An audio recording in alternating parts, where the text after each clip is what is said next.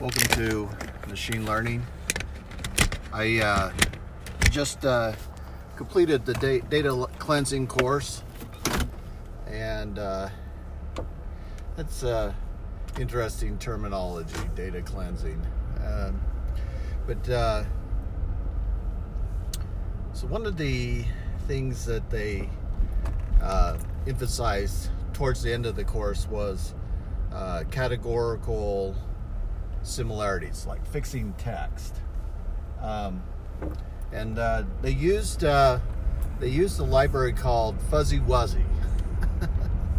Actually, it's really kind of funny. It must be a European library, um, but uh, you can import uh, that. Um, I like Conda, so I just uh, go to a command line and run my Conda make sure I've activated my environment and uh, then I just run conda command line and install it. Um, and once you get that installed, then you can import the the Fuzzy Wuzzy library and uh, and then um, you can use it. And what what they what we want to do is uh, set up a, a process and look at the values.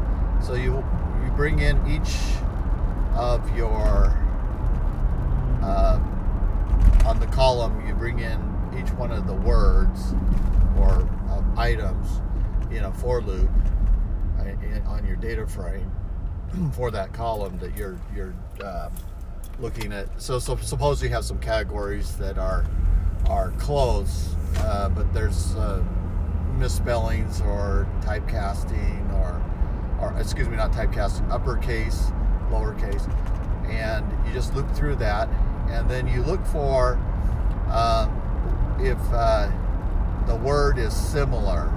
So you would set a threshold value and if it does exceed that threshold value, let's say of 85% similarity, then you just replace that word with the word uh, that you have for the, the state. So you just go through each one of your words in your categories uh, for each line, and you just make sure that it's a, it's a match. And then once you, if it, it does have a match, uh, beats the threshold, then you do uh, the replacement for the correct category. So that's how you can fix the text categories. The next one that's interesting is what they call record linkage. And uh, so you can import record linkage in. And what that's doing is it's looking at pairs. So I, I can um, look at two two different data sources, two data, different data sets, and they may not share a uh, unique ID. So you can't form a join, a direct join. So it's similar to a merge. Record linkage is similar to a, a merge, but um, it, it uh, is a little bit different in the sense of how you go about it. It's a multiple step process. And so the first step you want to do is uh, create your index. So record link, linkage index. You create that, and then you uh, are going to do a compare. Now, the index defines the block. Um, you could compare everything, and that would be could be very large. So if you have very large data and you're doing a comparison, a Cartesian comparison, you're going to get a very large uh, uh, number of pairs.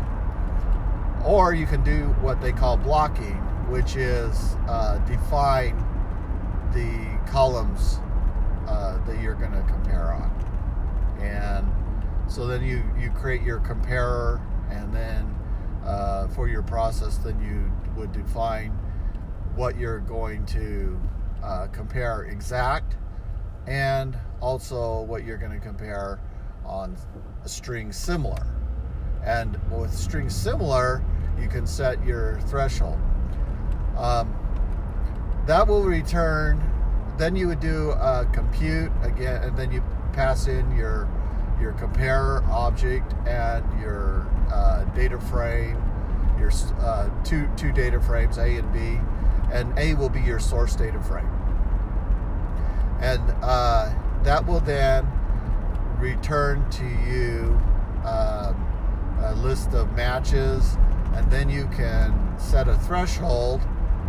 Of, you can do a, a, a sum, so it's going to return uh, one or zero as whether it's uh, it's going to match in those particular columns that you have set for exact or similar. So they'll have, and then you just sum it, and what you're summing will be whether or not it is a duplicate or not. So, um, if if it's uh, let's say you have three items that you're uh, doing your exact compare and similar compare on, and so that would give you a total of three, and that would be a duplicate. So if they did a match that way, so what you want is then to find the non-duplicate and the way you can do that is you can use the is in so you return back the compare and then you pass that in as a filter um, to your your data frame your master data frame. A let's say it's a that's our source and uh, and then you can complement that and then on the is in and that will return back uh, non-duplicate rows and then you can append those non-duplicate rows to your original data frame. So that's the whole process of, of record linkage. And uh, if you didn't have the is in function the other way you could do this is by a mask.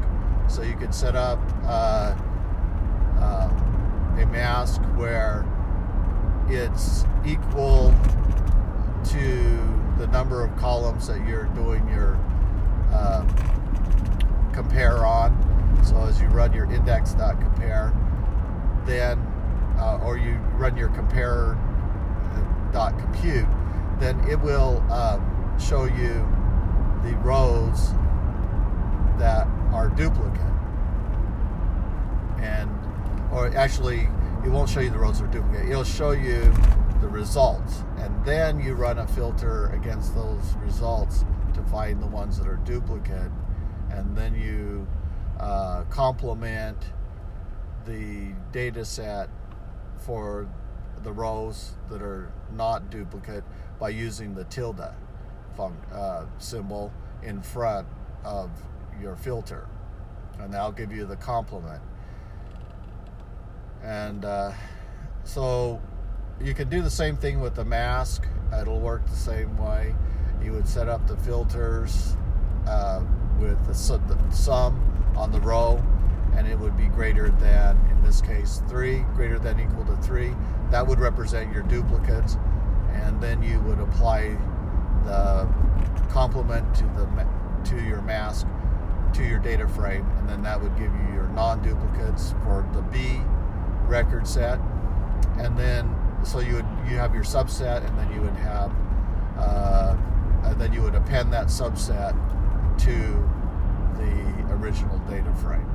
So that, in essence, then that completes what we you would call a merge. Where it gets a little tricky is when um, you, you have to try to figure out which columns could have duplicates and which ones don't, and how to handle um, data that could be useful. Like, for example, if you had row one and row two, and and they show as duplicate on columns. Let's say you're dealing with state and phone numbers, but on some of them they have missing zip codes on the duplication.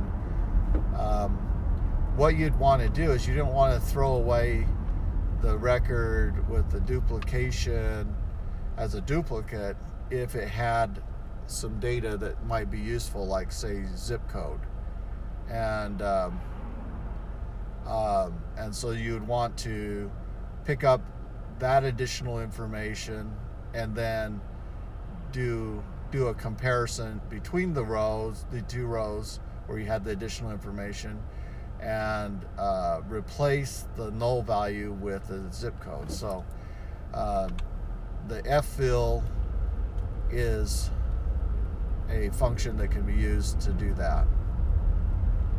And uh, I'll explore that a little bit more um, as I as I do get into some more of this data cleaning. But the yeah, there's some challenges uh, for filling in missing data, and one is um, that you don't want to lose any data that can be useful, and so uh, identifying case, edge cases where you could have duplication, but in the duplicates, they might have some data that could be useful that could fill in uh, the missing blanks. Now, the challenge behind just filling that in with a value is uh, it's possible that the data that you're filling in is in error. And so um, maybe they had the wrong zip code, or maybe it's an invalid zip code. And so then you go, you have to have validation rules for checking what is a valid zip code, does it tie to a specific area?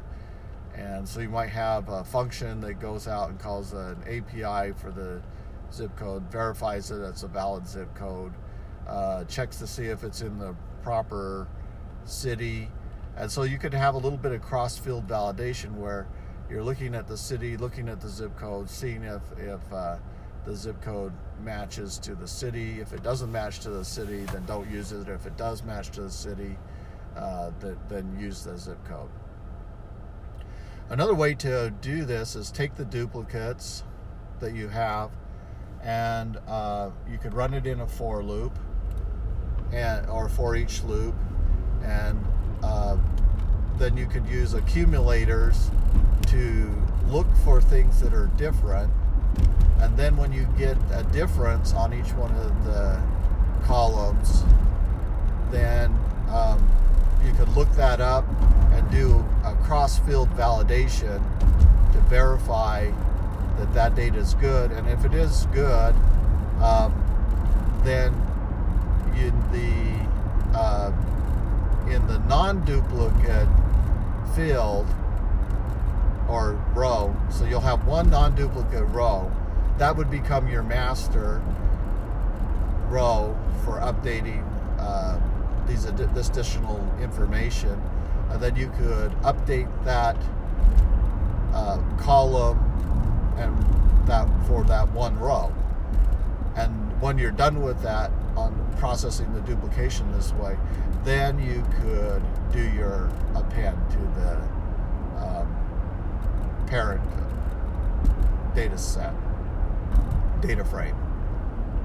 And so you could run through those type of processes to clean up your data. And that way you in the duplications uh, if there is data in there that um, is useful then you don't lose that so that's a little bit longer process for data cleansing um, but it's useful one that I thought was going back to kind of the similar is uh, misspellings. So in a lot of cases where you've got uh, table data and uh, they it represents uh, let's say you have multiple companies in your your business and you're looking at the data um, is control tables are basically duplicating some of the functionality, but it's for each, uh, the differentiator is maybe the company number. So you can have a cost type uh, that is breakdown for labor and for material, but then each company could have its own uh, cost type um, of, let's say, labor and material. But if the category was abbreviated in one company or misspelled in a company, then when you uh, have a lookup list, like a filter, and you don't want to see all of the company's cost types, you just want to see a unique cost type, then you would get uh, you would see some duplicates in your list. And so what you would have to do at that point is have some sort of mapping in your SQL uh, to correct for that. So you do a case and uh, field and an in, and when you see these any of these possible permutations, then you would map it to material or you would map it to labor and for that cost type. And um, um, so that's kind of a, uh, a challenge because it could be it could be actually different that cost type could be different uh, connotation or usage depending on the company and so maybe for example you have a cost type for engineering fees in one company but they don't have engineering in the other company so the cost type, even though it says engineering fees in one company, it might say consulting fees in another. And so they, they are not the same. And so in that case, uh, you wouldn't want to call it, uh, you wouldn't want to call it engineering fees. You'd want to call it, uh, uh you'd want to call it engineering and consulting fees, maybe the merger of the two.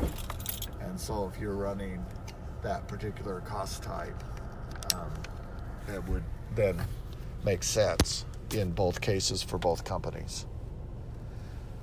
All right, hope you enjoyed uh, this discussion about data cleansing, and uh, it's very important, and record linkage and category cleanup.